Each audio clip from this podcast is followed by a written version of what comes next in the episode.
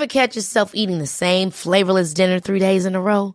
Dreaming of something better? Well, HelloFresh is your guilt-free dream come true, baby. It's me, Keke Palmer. Let's wake up those taste buds with hot, juicy pecan-crusted chicken or garlic butter shrimp scampi. Mm. Hello Fresh. Stop dreaming of all the delicious possibilities and dig in at HelloFresh.com. Let's get this dinner party started. One size fits all seems like a good idea for clothes until you try them on. Same goes for healthcare. That's why United Healthcare offers flexible, budget friendly coverage for medical, vision, dental, and more. Learn more at uh1.com. Welcome to the Delicious Podcast with me, Gilly Smith. And this week I'm on the road in Thailand with food writer and delicious columnist Kay Plunkett Hogge, whose latest book, Baan Recipes and Stories from My Thai Home, is full of the recipes from the Thailand most of us would never begin to find.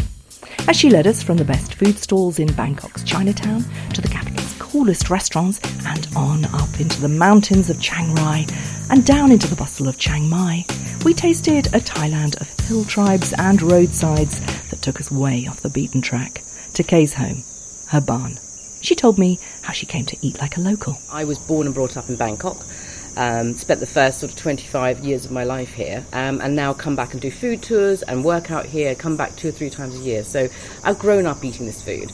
And you grew up speaking Thai. You spoke Thai before you spoke English. I did. I spoke Thai before I spoke English, which completely freaked my grandmother out. And, uh, my Irish grandmother, who didn't meet me till I was about three, um, and that I just, I think I might have been teasing her by just talking to her in Thai. but yeah, so Thai is, is as natural to me as speaking English. And you were speaking Thai to your nanny and around the cook and you were sort of absorbing that that lovely smell of local food. But I loved spending time in the kitchen. We had an inside kitchen for Western food, an outside kitchen for Thai food, and that was what I used like to call the kitchen of dancing flames. It was all over charcoal, um, and there were dogs lounging on the floor and cats purring, and, and I would be in there eating my first breakfast, second breakfast, third breakfast. And I think a lot of it was osmosis. I'm not saying at five years old I was standing there with a notebook saying, oh, please, can you tell me how to cook that?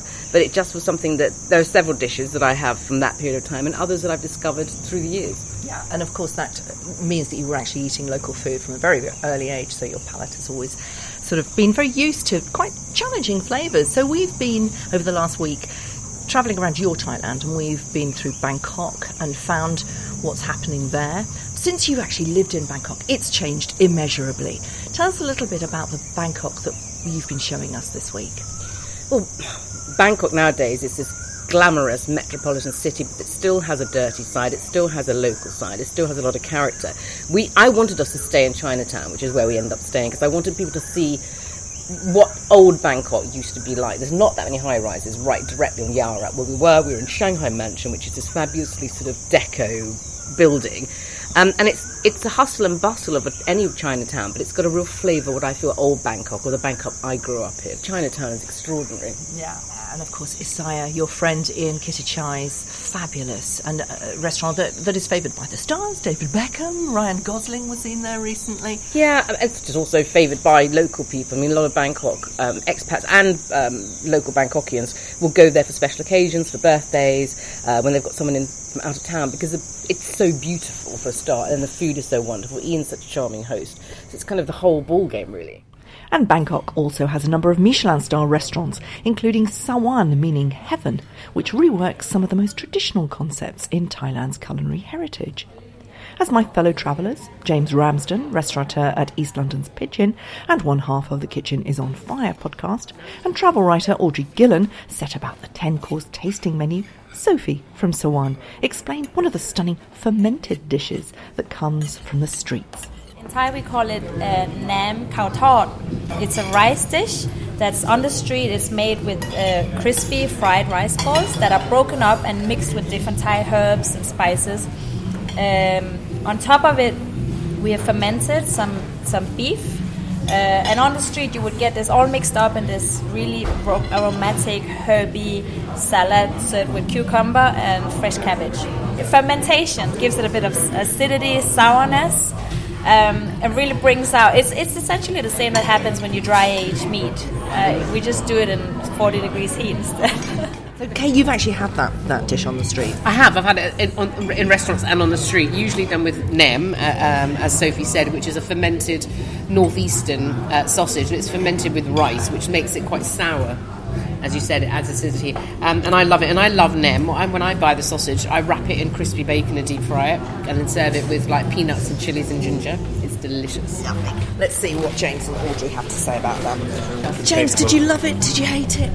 Um, I thought it was uh, lovely. I think it really encapsulates what's so brilliant about Thai food, which is that to your average Brit, probably talking about eating sour fermented beef would um, turn people's stomachs. But when once you throw in all the textures and the spice and the herbs and the balance of flavours and textures, you know, you could, you could convert anyone. I think.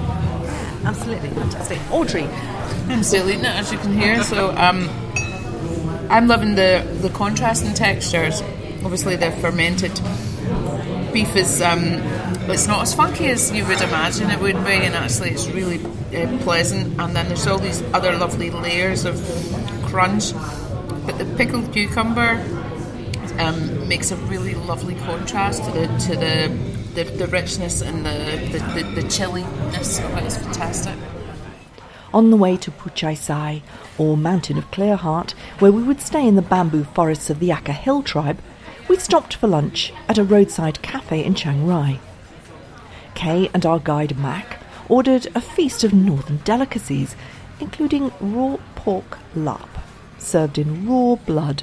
So we are at Lab Sinam Gila, and this is a choice of yours, uh, and this is a place that you trust. In terms, so we would eat the blood here. Yes, because uh, for example, the blood have to have to be like a fresh blood, and then squid with the many herb. Uh, if they cook not not too much hygiene, it's gonna be not good for the stomach. It's gonna be make the stomach upset. Audrey was tucking in, a former war correspondent in Iraq. I wondered if she was naturally hardcore. I'm not really, to be honest with you. I, I do love to go local, but I don't believe in going to the extremities. I mean, I, I want delicious, fabulous food, and uh, yes, I do want to taste really kind of things that are very different for, for me, but I, I don't want to seek out snake. I'm not looking for the most, ex- you know, I've been in um, Vietnam and uh, all these other places. I'm not going to eat dog.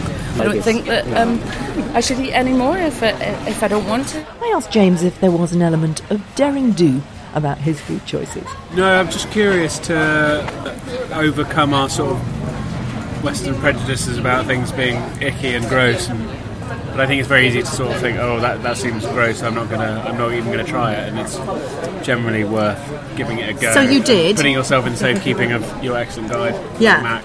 So, how was it? I, I, I'd say I'm- find the texture the more challenging element of it. Um, I thought it was going to be more minced up, and it's kind of big chunks of raw. So that, yeah, that's not. But that's not. It's not as bad as that might sound to to someone you know to us. Like oh, raw, big chunks of raw pork. You know, it's, it's it's soft and yielding, but it's also kind of you know give the teeth a workout. So. Does it make you feel like you're really kind of going local, that you're having access to a Thailand that is not your run of the mill? Is food a passport to a different kind of experience? Yeah, I mean always, and, so, and, and I think probably unless you were really, you know, following either your nose or your stomach, or uh, you know, guide in the know, you're you probably wouldn't take a punt on somewhere like where we are because you know, it's, we're the only Westerners in here as far as I can see, um, and I think it would find a lot of people off. But the food is phenomenally good, and you sort of feel like you're sweating the flavours in a good way by this point. And, um, Nice and basically one of basically one of the locals now, aren't we? But we weren't the only Westerners in the cafe. I found 29 year old Jordan, who'd been on the road for only two weeks, and asked him how he'd found this place and why. I was speaking to the two girls who work at, at the hostel that I'm staying, which is um, called Busket, um, and I just got speaking to them, and then I went about asking them where would be good to eat locally, like with the locals, rather than um, going to where everyone else has been. And why would you want to do that? What were you looking for? The experience. so, like, uh, I'd rather have a local experience than a a westernized experience. I mean, the Um, reason I found you was because you're the only other Western voice in this place. I mean, it's pretty Yeah. packed here with Thai people. Yeah. Oh yeah. I, I noticed. I didn't. I didn't notice you at first, but um, I noticed. Yeah, it's all locals. But I prefer that. Like, um, like back in Chiang Mai, for instance, um, the hostel I stayed there. I spoke. I got on with the owner um, at Stamps Backpackers. And he actually uh, showed me a place where they go drinking at night, the locals.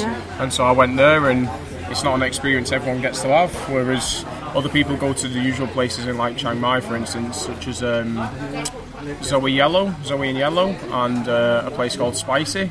But I'd rather see what the locals are Go off to. the beaten track. Yeah, Yeah, yeah, yeah, yeah. Plus, it was cheap and cheerful. And of course, the you know the beaten track is pretty beaten now by everyone's Oh. tracking around Thailand. But Yeah. maybe they're not here, they, or they're certainly not here, and they're not eating the kind of food that you're eating. You've ordered what today?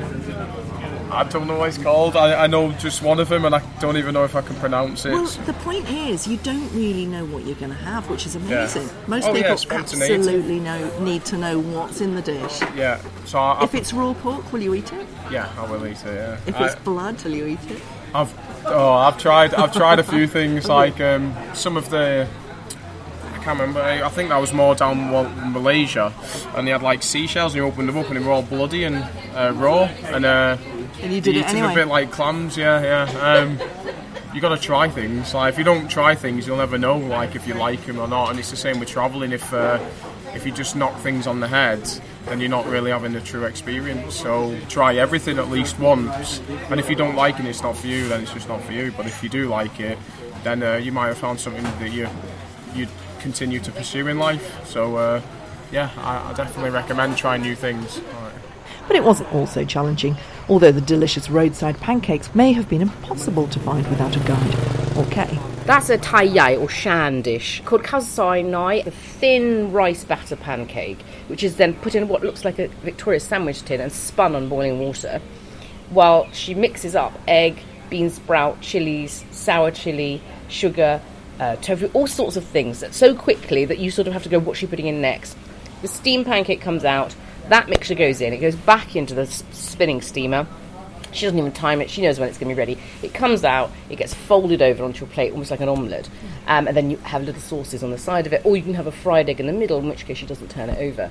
Um, but it's the most delicious dish. This, these people have been making it forever. There was one chef at a hotel in Bangkok who tried to do that dish, and I ate it, and it was good. And He'd gone up to, to, to learn from this woman, but he just it wasn't. It wasn't right. Just to have it in a restaurant, it's not the same. Yeah. We had to watch it, had to be there. It's, it's just an experience in itself. Yeah, and you and your husband Fred, um, who of course you know is, is your fellow columnist on uh, Kay and, and Fred's Movie Night. In. Correct. You love to travel around Thailand by car and stop at these roadside cafes. We do, we do. How do you know when to find the good ones? word of mouth and sort of seeing if a stall has got people by it next to a stall that's got no one by it, you know the, which one you're going to try and eat it. So it's common sense, really. I'm incredibly lucky because I do speak the language, so I have a little bit of access that perhaps some other people wouldn't have um, in terms of going up and asking for things or, or getting involved in conversations if I want a recipe, etc. But I don't think it's that difficult. Find a great guide. And our guide this trip, Mac, find a guide like him who's really into food and I think that's something you can request now when asking for a local guide and a local guide as well as I know areas a local guide's great just said like someone who's interested in food And Mac was certainly into his food.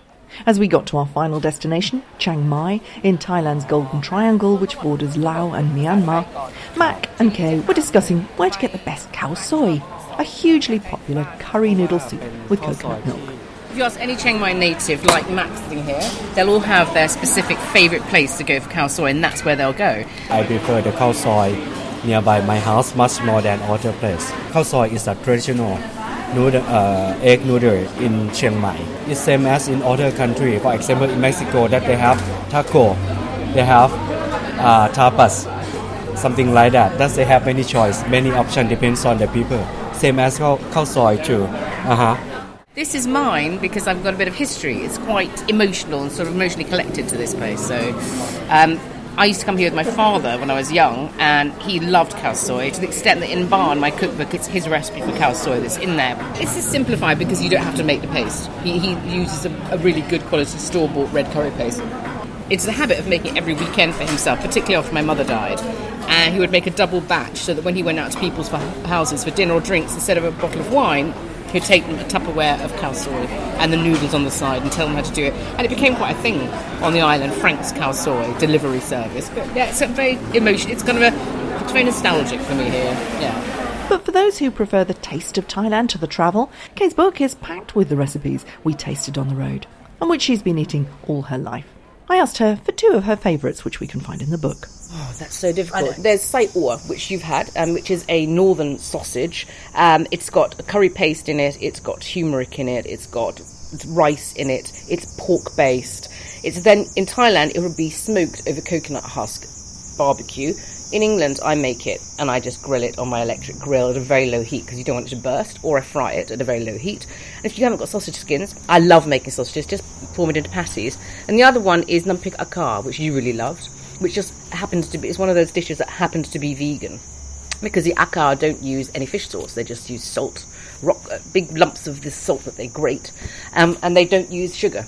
So it's actually really good you grill, and I like to do this on um, satay sticks that have been soaked in water. Cherry tomatoes, chilies, garlic in their skins, Thai shallots in their skins until they're blackened. You pound all that together with some salt, add some lime juice, coriander, and that's it. And you can serve that with pork scratchings, or you can serve it with lovely crudities, um, with boiled eggs. It's great. And really, really simple. I I teach that in my, my vegetarian Thai class, and it goes down a bomb every time. Speaking of which, so the big news is that you are planning a cookery school here in northern Thailand, and we went today to see the very place. Give us a vision. Imagine being surrounded by green jungle with Burma 30 kilometres in the difference. It's just mountains. We're not far from the Mekong River. It really is the most extraordinary spot. Um, I've always loved the north of Thailand. I've loved that sort of eye bruising green that's everywhere when you look around. And obviously, elephants. And I love elephants, and up there's full of elephants. Um, and Puchai Sai is just a little slice of heaven. I feel like I can breathe up there. Um, and on top of which, the food in the area is absolutely stunning. Yeah. There's an open-sided cookery school where you'll be learning Akha food, other hill tribe Karen food, local Lanna Kingdom food, and regular Thai food. Hoping to have guest chefs up there. There's rooms that you can stay at. There's a pool jutting out into the jungle. There'll be a yoga studio, so it becomes a destination. They're all up in the mountain in Puchai Sai.